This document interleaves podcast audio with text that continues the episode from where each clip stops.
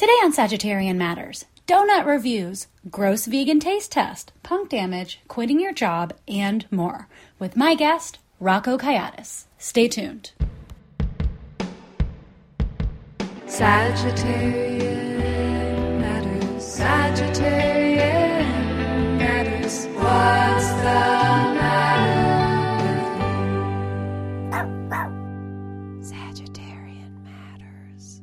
From the Sagittarian Matters studios. It's me, Nicole, here to give you a review of a couple of desserts, one huge thumbs up, one huge thumbs down, and my very strong opinions about voodoo donuts. Here we go. This week, I was driving to work at my studio and I really wanted something sweet. If you know me or you listen to the show, I have quite a sweet tooth. And because I am somebody who was raised um, internalizing all the messaging of the 80s, I crave chocolate when I have PMS, much like a Cathy cartoon. And so I was seeking out either a chocolate chip cookie or a Hail Merry tart. I was going to go to By Chloe, which is a vegan place that's right next to a 365 Whole Foods. 365, if you don't know, is the poor man's Whole Foods. Not a real poor man, not like a Trader Joe's level of pricing, but minorly less expensive than Whole Foods, maybe. Anyway, I wanted to check in Whole Foods before I went to get my vegan chocolate chip cookie from By Chloe, which is a really good cookie, not as good as Little Pines chocolate chip cookies, but I couldn't bring myself to get $10 cookie takeout on my way to work. Um, so I went into Whole Foods looking for a Hail Merry tart. Hail Merry makes really delicious, gluten free tarts and macaroons that you can get all across the country, I think. Um, the tarts are very dense, they have a little crust that is made of nuts and coconut oil. And there's something about their chocolate and almond butter tart that is, I'm going to use the word toothsome, even though I'm not looking it up. It has a really nice feel on the tooth. It's fun on the teeth, I'm going to say. They didn't have the tart I wanted, they only had a lemon. And like I said, I was feeling a little bit of Cathy style PMS, so I was said, ah, chocolate. And I turned around and I saw a vegan spelt brownie made by 365 Whole Foods for $1.25.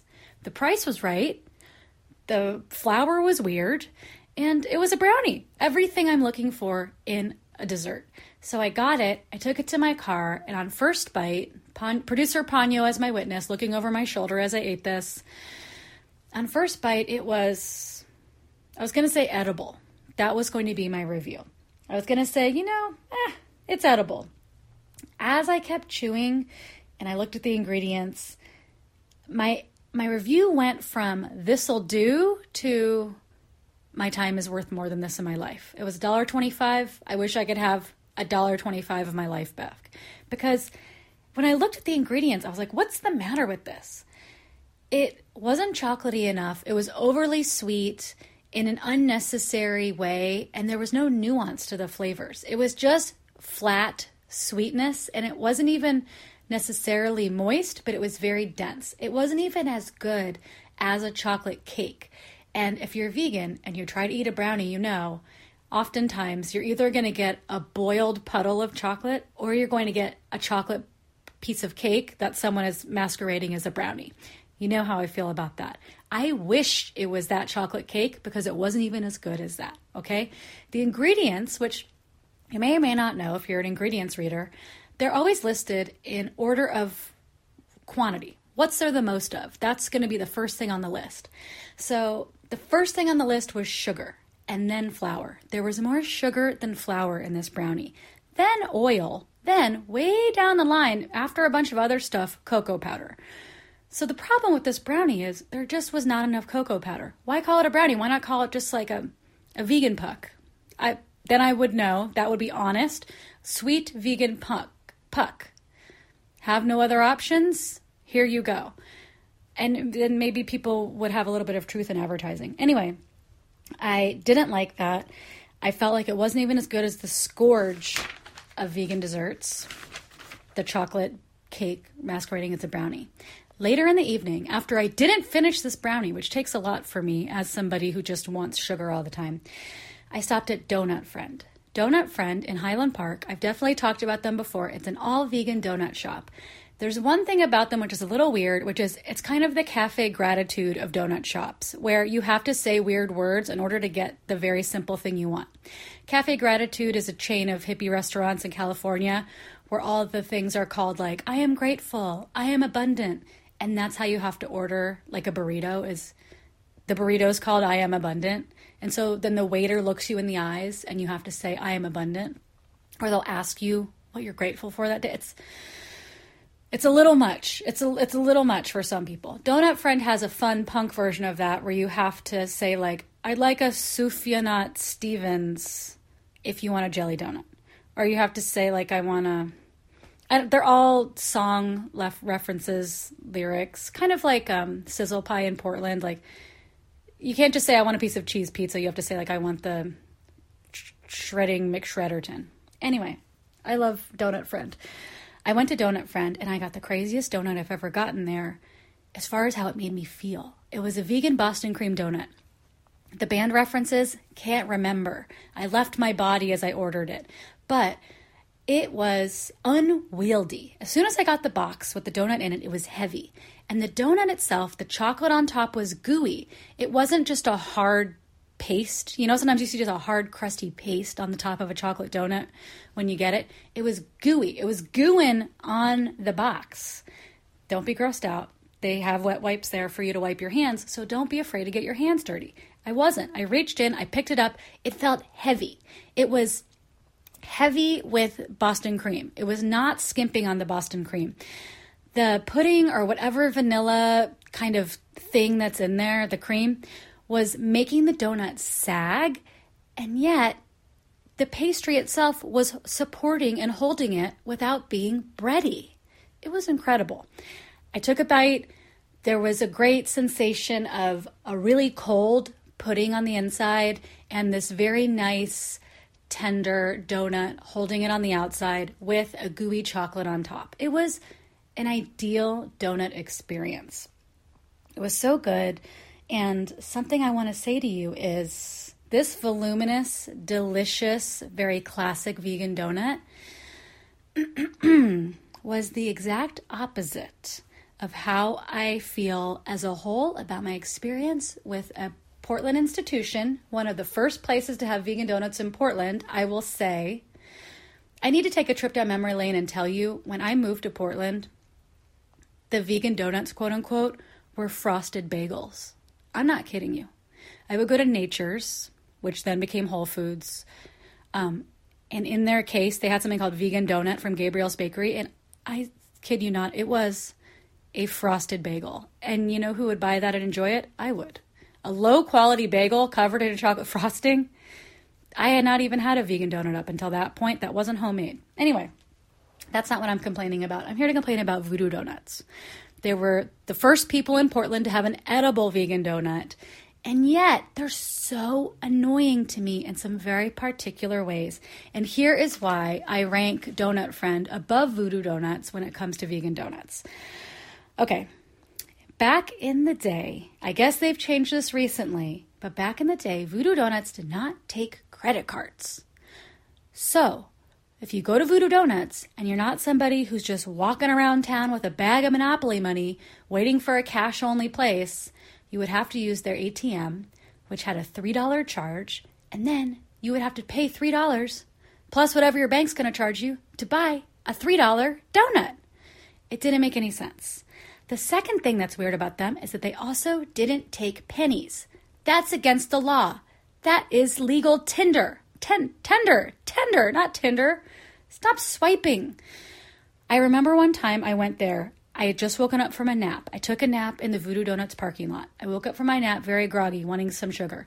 I stumbled in with tax or, or there's no tax. Whatever reason, I was short a little bit. So I scrounged in the car and I had some pennies. Not like 200 pennies, like 12 pennies or 15 pennies, whatever denomination makes sense. They refused my pennies. So my donut that was $3, I had like I, they just didn't take pennies. They didn't take pennies. That's it. And so I just had to leave. I just left. And that is what happened that day. Um, also, a nice thing that Donut Friend has over Voodoo Donuts is they retain their dignity.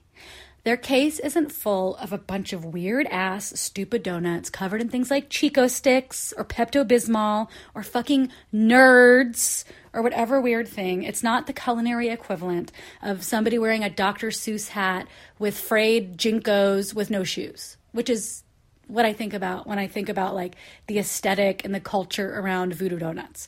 You know, like when you have a tour bus full of people just like unloading and flooding into this place so they can get like a like a donut that looks like a dong that they incorporate the Boston cream as like a gross like jizz reference. Gross. I don't want that. I'm trying to eat. Or you know, there's no no one's crucifying a donut at Donut Friend. They're just giving you a normal donut. You want some ice cream on that? Sure. You want some preserves? Wonderful. You may have to say a band lyric that you don't know, but like nothing weird is happening there, and they take money. Um, I do want to say one time I was at Back Fence PDX, which is Portland's equivalent of the Moth, and you're it's people telling stories. And one of the owners of Voodoo Donuts, I think it was Tres, went up and was telling his story. And at the 10 minute mark, which is the limit to how long the stories are, a very kind woman dings a xylophone. 10 minutes, he was just getting started. She dinged the xylophone, he kept talking. She was a ring a ding ding in that xylophone, up and down. He didn't give a care. He looked at her, he said, You know what? I'm the last person of the night. What are you guys gonna do? Leave? We didn't leave. We were hostages. We stayed and watched his whole story, which at some point just turned into like a drunken rant. I don't even remember what it was about. I appreciate Voodoo Donuts making vegan donuts in Portland in the early 2000s. At this point, I feel liberated, able to make other choices. And so, friends, I highly recommend Donut Friend. I highly recommend the gluten free chocolate chip cookie from By Chloe. I recommend anything by Hail Merry, anything by Hail Merry Treats, which are in the cold case at your natural grocery store. And I highly recommend the chocolate chip cookies at Little Pine. And that is my rant of the day. I hope you have a great week and enjoy my talk with friend to the show, Rocco Kayiatos.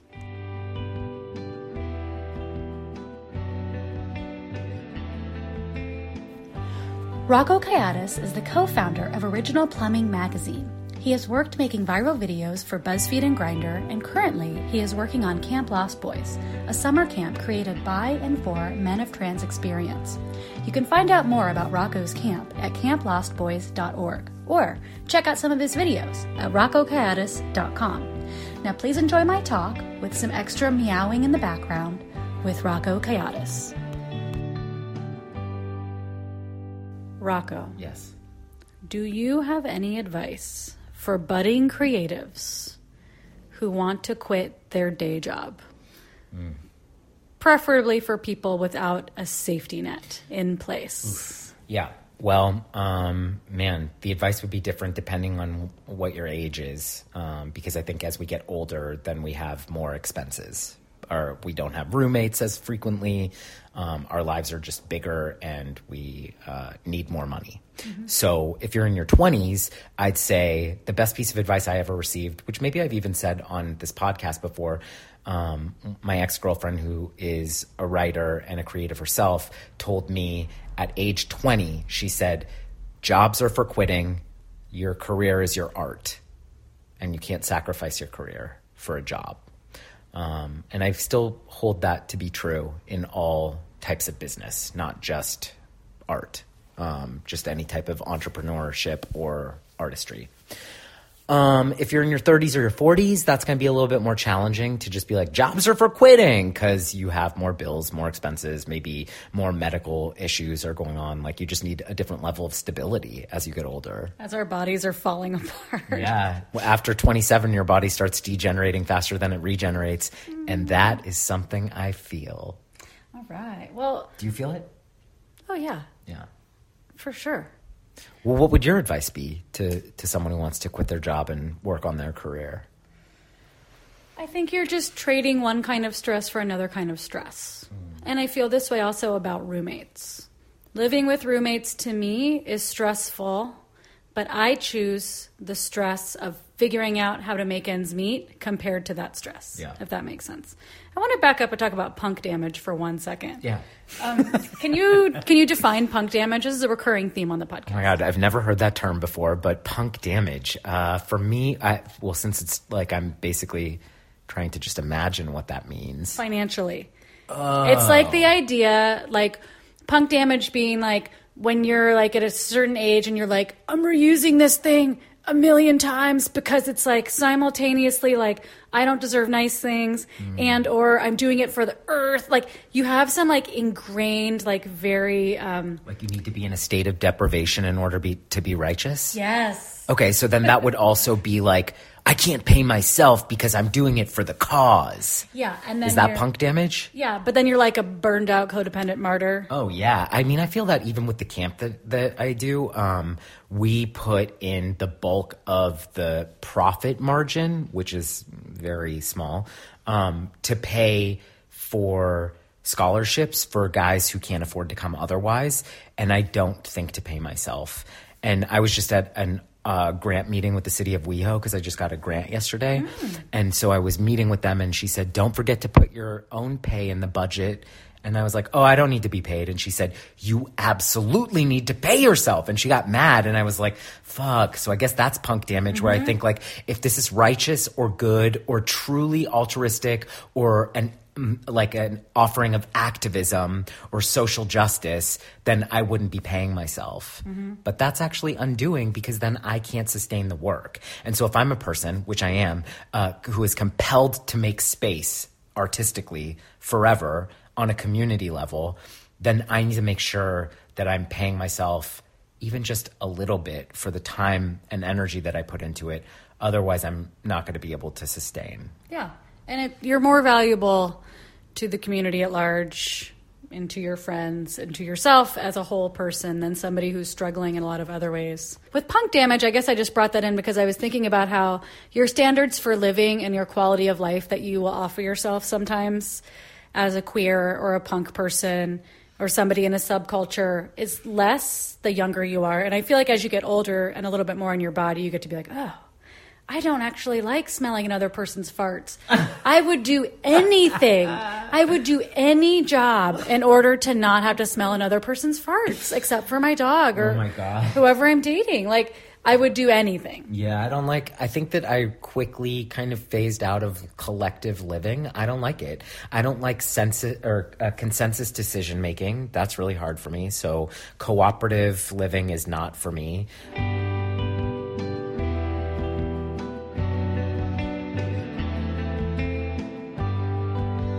Today's episode is brought to you by Lily Withacombe, Hannah Harding, Shoshana Ruth Wechter, Christy Herod, Jill Soloway, and Mary Pinson.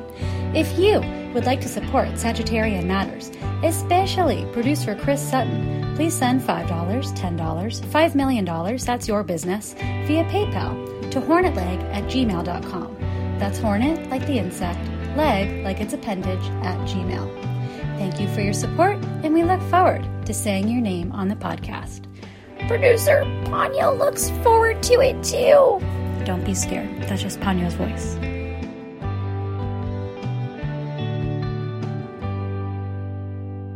So, what advice would you give somebody who was, say, in their 30s or 40s who was a creative person who was hating their day job?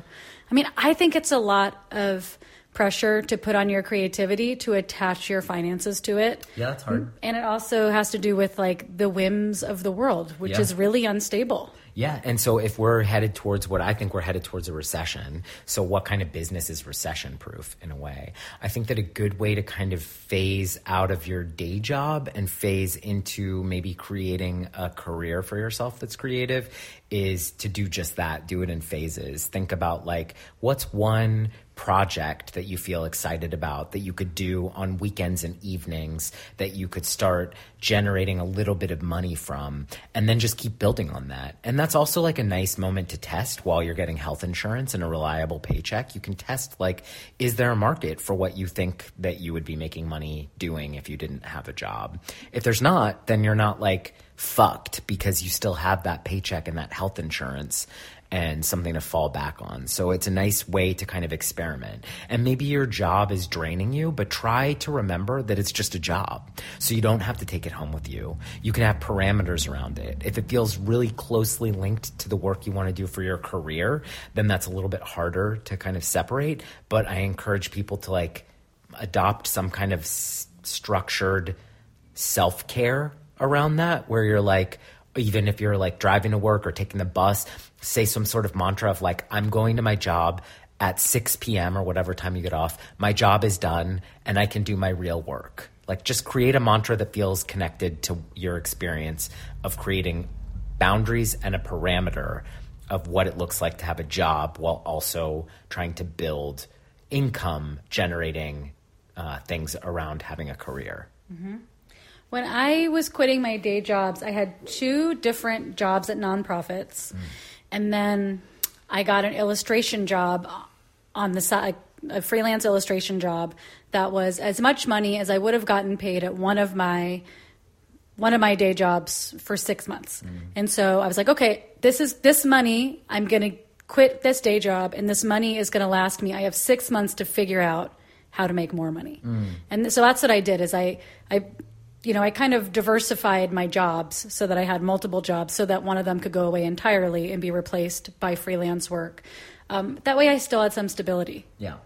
I think that's that's the key is like creating that level of stability ahead of time. If you don't have a savings, you're not in a position to start a business, then it's going to really stress you out. You can't do that. If you have a trust fund, kudos, go for it. Uh, amazing. You hit the jackpot in life. Um, but if you don't, I think that when this I don't know. I think when the, the stakes are that high, you're setting yourself up for misery and destitution in some ways. Potentially, don't I you mean- think? Like you won't be able to pay your rent. You won't um, have a reliable kind of like. th- There's no safety net. You're just free falling. Well, that's the when you're young, you can do it. Kind of. I mean, for me, the key, one of the keys was I don't have any debt. I didn't have any debt when this happened. I didn't have student loan debt. Me too, because I didn't go to college. I didn't have. I didn't go to college either. I didn't, didn't? I didn't have credit card debt because I had no credit, so I was never eligible for a credit card at Yeah. that time. Um, and so that made it easier for me to step away from work. yeah. no matter what, if you qu- if you end up quitting all your jobs and you become a creative full time, you're always going to be jumping from one lily pad to the other. Yeah. that's what somebody on the podcast said before. Tara Jane O'Neil was like, "How I make an art career? I just you're just jumping from one lily pad to the next one, finding where the next paycheck is. You're I'm always hustling. Yeah, it's gig economy, right? Yeah. In a way. I think that I found a loophole really early. So um, when oh, producer Namju is is going to chime in. Um, that's my cat. Field producer. Field producer. Um, so when I was about tw- uh, mid twenties, I realized that I I randomly got a college show for performing music, and at that point, I was making like two hundred bucks off of a bar show or something. It was fun, but it wasn't enough to live off of. So I was working as a barista as well, and then um, or like at the American Apparel or like just random shitty jobs. And then uh, I got a college show, and that paid like two thousand dollars. And then I thought, oh my god, what if I could make an entire tour of college shows? Or if I'm going on this two month tour, what if I could get like 10 college shows and that would make sure that I got home with like $10,000, you know? Um, and then I started doing more and more of that. And then I was playing like 60 to 80 college shows a year. And I did that for a bunch of years and made a really great living doing that. And when that started drying up, um, I realized that it was time for me to start thinking about other ways to make money, and that that might look like me having to take a job, like a job at a company for a while, mm-hmm. and that's what I've been doing. Hmm. Yeah.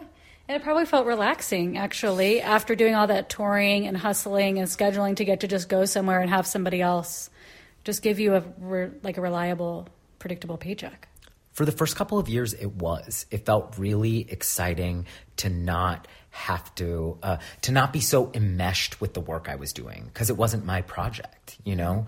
And when it was me and my project, I felt like very precious about it, and it was everything. It was all consuming. I never had a day off because I was always thinking about work. I was always doing some kind of work. If I wasn't working, then the job wasn't happening. So I had to be working twenty four seven, you know, three hundred sixty five days a year, and then going to work, I was just like, who cares? I'm in, I'm out, done. Yeah. And I got health insurance for the first time. So I got to stop going to free clinics, which was amazing. That sounds great. Yeah, and I got to go to a dentist again. Ooh, what's that like? I know.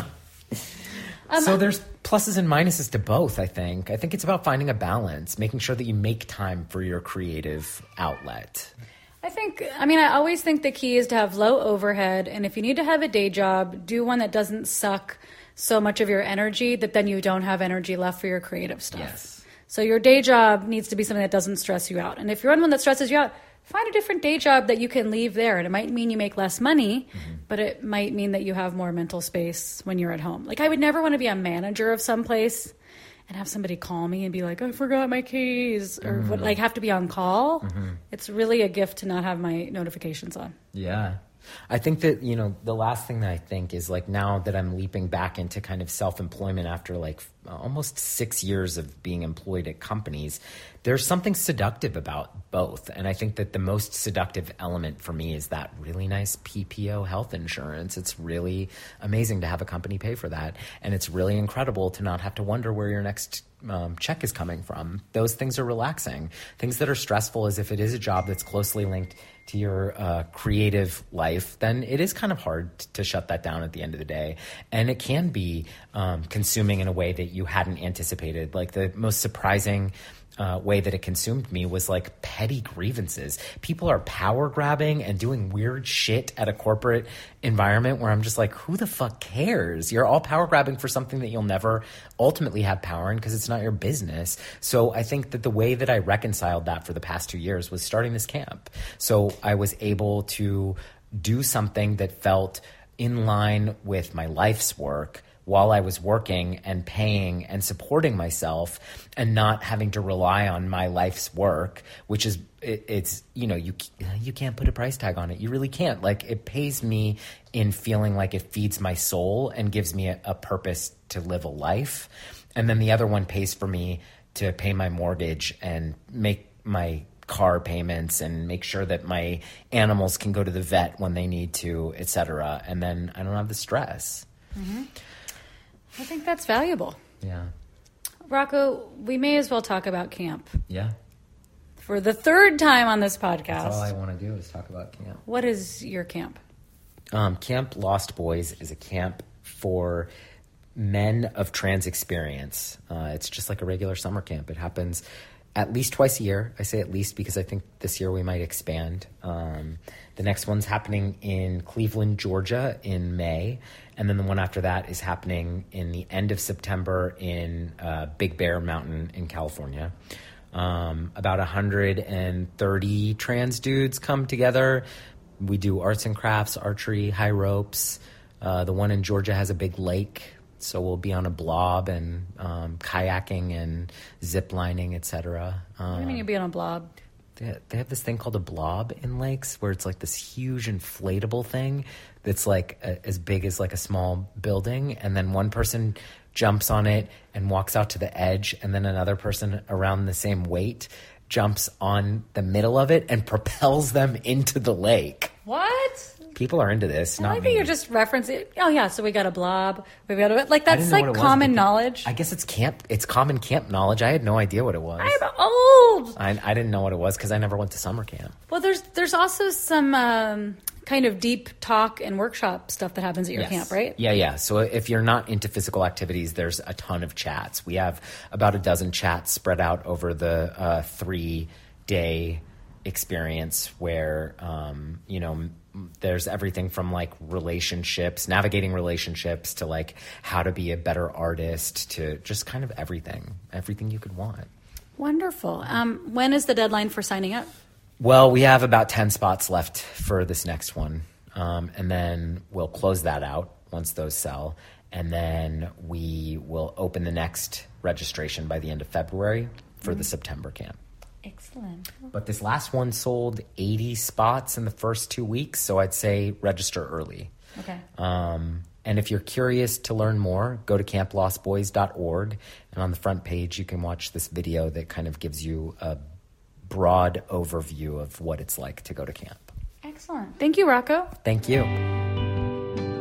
If you have an advice question for Sagittarian Matters, call or text our advice hotline 971 361 9998. Leave a message. We might answer your question on the air, and we promise not to answer the phone. That is a Sagittarian promise that you can take all the way to the bank. Chef Rocco, welcome back to Sagittarian Matters. Thanks for having me. Um, this is not going to be a chef worthy experiment. Mostly, like, I got these new, I got really excited because I was at a grocery store I don't usually go to and they had all kinds of fake meat. And I was like, oh, because, you know, I'm protein hound. Oh my God, no, no glutinous meats Yeah, yeah. for vegans. These are all either pea protein or um, soy and pea, no gluten. So I got really excited. Um, the chicken is so fucking real, I think. Who's, what's the brand? Sweet Earth. They've been around forever. So if you're looking for a realistic chicken with a quiet on the set. I know the pets are chewing. If you're looking for a realistic chicken, that's the place to go. It's disgusting. I want to see. When I opened the package, I was like, oh, sick. And then I caught a smell of it and was like, oh, it even smells like what I remember real chicken to smell like. Um, and then I cooked it up with my favorite, like, fake pad thai situation that I've been doing with these miracle noodles. Oh. And then Making pad thai with a miracle noodle is like I love them. a miracle noodle is you know, it, it puts the it, it's it puts the meal at a disadvantage. Oh my God. I'm obsessed with miracle noodles. we could talk about this later. Separate- separate episode. But then I've been eating it with like TVP, and it's so good. And then I was like, oh, I'm gonna put this fake chicken in it, and I couldn't eat it. I couldn't finish it. I was like, ugh, bleh. And then you told me this, and somehow I agreed to come over. yeah. So I'm cooking you that. I'm gonna cook you some of this fake chicken with a. I'll cook it two different ways: teriyaki sauce and uh, gochujang uh, miso. Um, and then I'm gonna cook this just egg. Just egg is incredible too because if you miss having like a scrambled egg sort of situation and you're done with tofu for a second, which I would never be done with tofu, but there are weird people. Me neither. there. I fucking love tofu. Um, this one's made out of mung bean. Okay. So it's got a great protein fat carb ratio. So it's just protein and fat. It's got some other things in it too, you know, like canola oil and a little bit of tapioca syrup. But the main ingredient is mung bean protein. And what do you think? Looks real, right? It well, it's a yellow bottle. It could you could tell me it's mustard, and I would believe you. it looks real. Does. It does look like mustard. But wait until we cook it. Okay, love wait. it. Can I look at the chicken before you cook Yeah, it? I want you to. Okay. Ready? Um. I mean, it looks like turkey. It looks Doesn't it like, smell like turkey too? it looks like tofurkey leftovers. It smells like Thanksgiving turkey, right? It smells like Thanksgiving turkey. All right, Chef Rocco, I'm putting myself in your hands. I'm. You're gonna eat alone because I'm. I can't bring myself to eat that chicken again. We'll see. Maybe. All right, he'll have a Rocco, talk me through this. All right. I um. You hold it all. I'd like you to try the one that's undressed, just the naked chicken. If anyone was wondering which came first, the chicken or the egg, it's the chicken. Where did the chicken come from? um, I don't know. Okay. So this is just like a little naked piece of cooked. Hmm. Mm-hmm. You know the thing with vegan meat sometimes is it tastes like the worst version of meat, like pot. This tastes like pot pie meat. It's Yes, just like it's so disgusting. like if you took like a broiler chicken, like a pot pie, like something that was so fucked up and damaged that they couldn't use it for anything but soup, and then you just ate it by itself without any of its accompanying friends. oh my god, that's so accurate. Can I give this to the dog?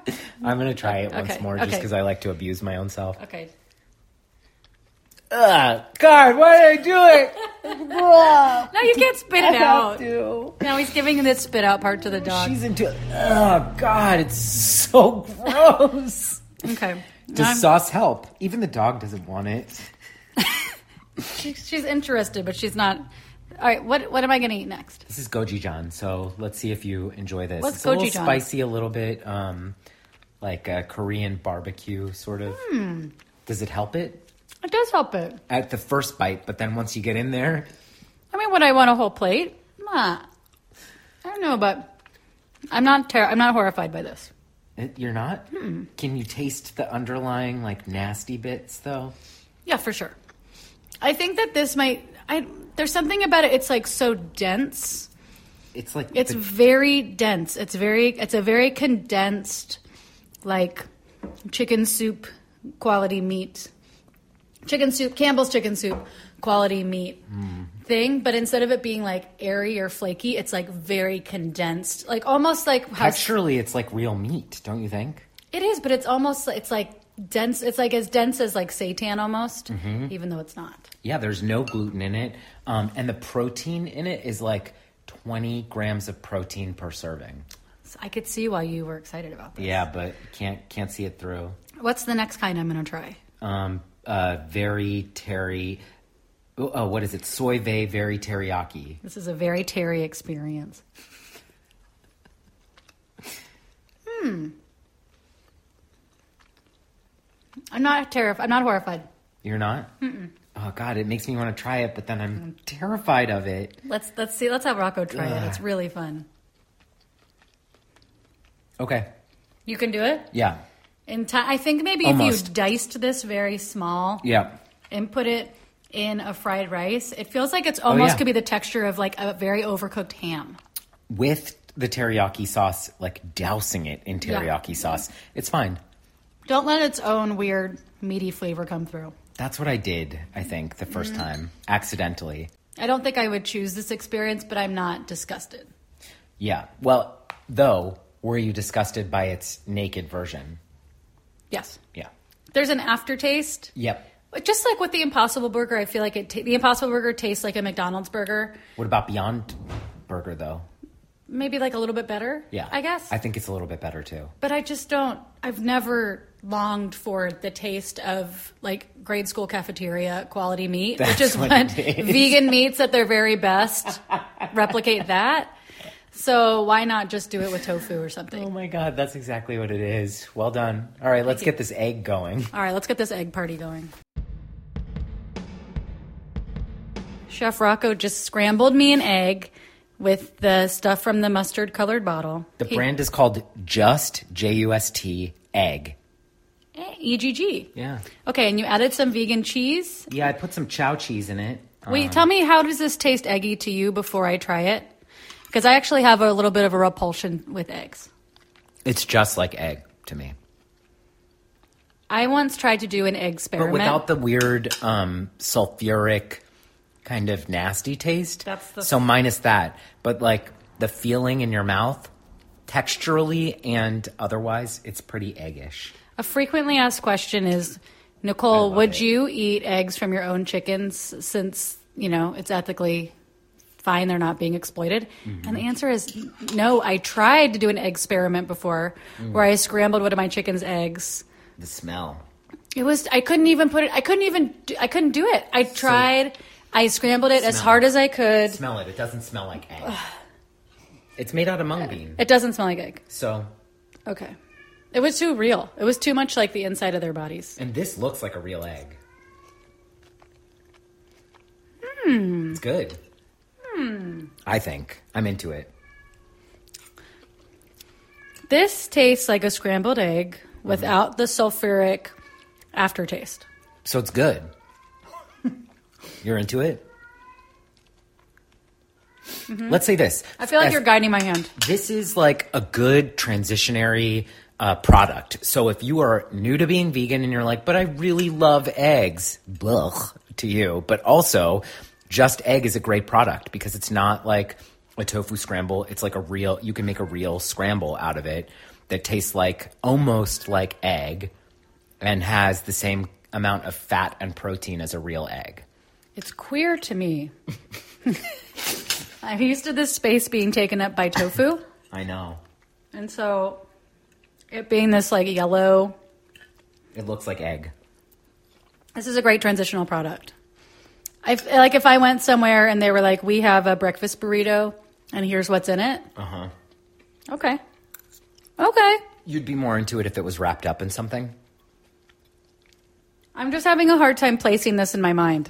I think that if you didn't know that this wasn't a real egg, you would be like, "No way, that's a real egg." Yeah, and I would be grossed out. So I'm Totally. I'm overcoming my gross out factor because like with the fake chicken, Yeah. I've seen fake meat my whole life. Sure.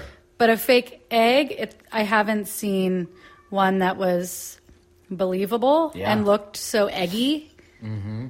And I haven't had an egg in so long that it is. I'm overcoming. It's like fear factor. Sure, that makes sense. A Yeah. little bit. Hmm. Okay. I give this a curious thumb. I give this a curious thumb. what does a curious thumb look like? It's like I'm not. I don't dislike this, but I don't know if I would seek out Yeah. such an experience Absolutely. on my own. Absolutely.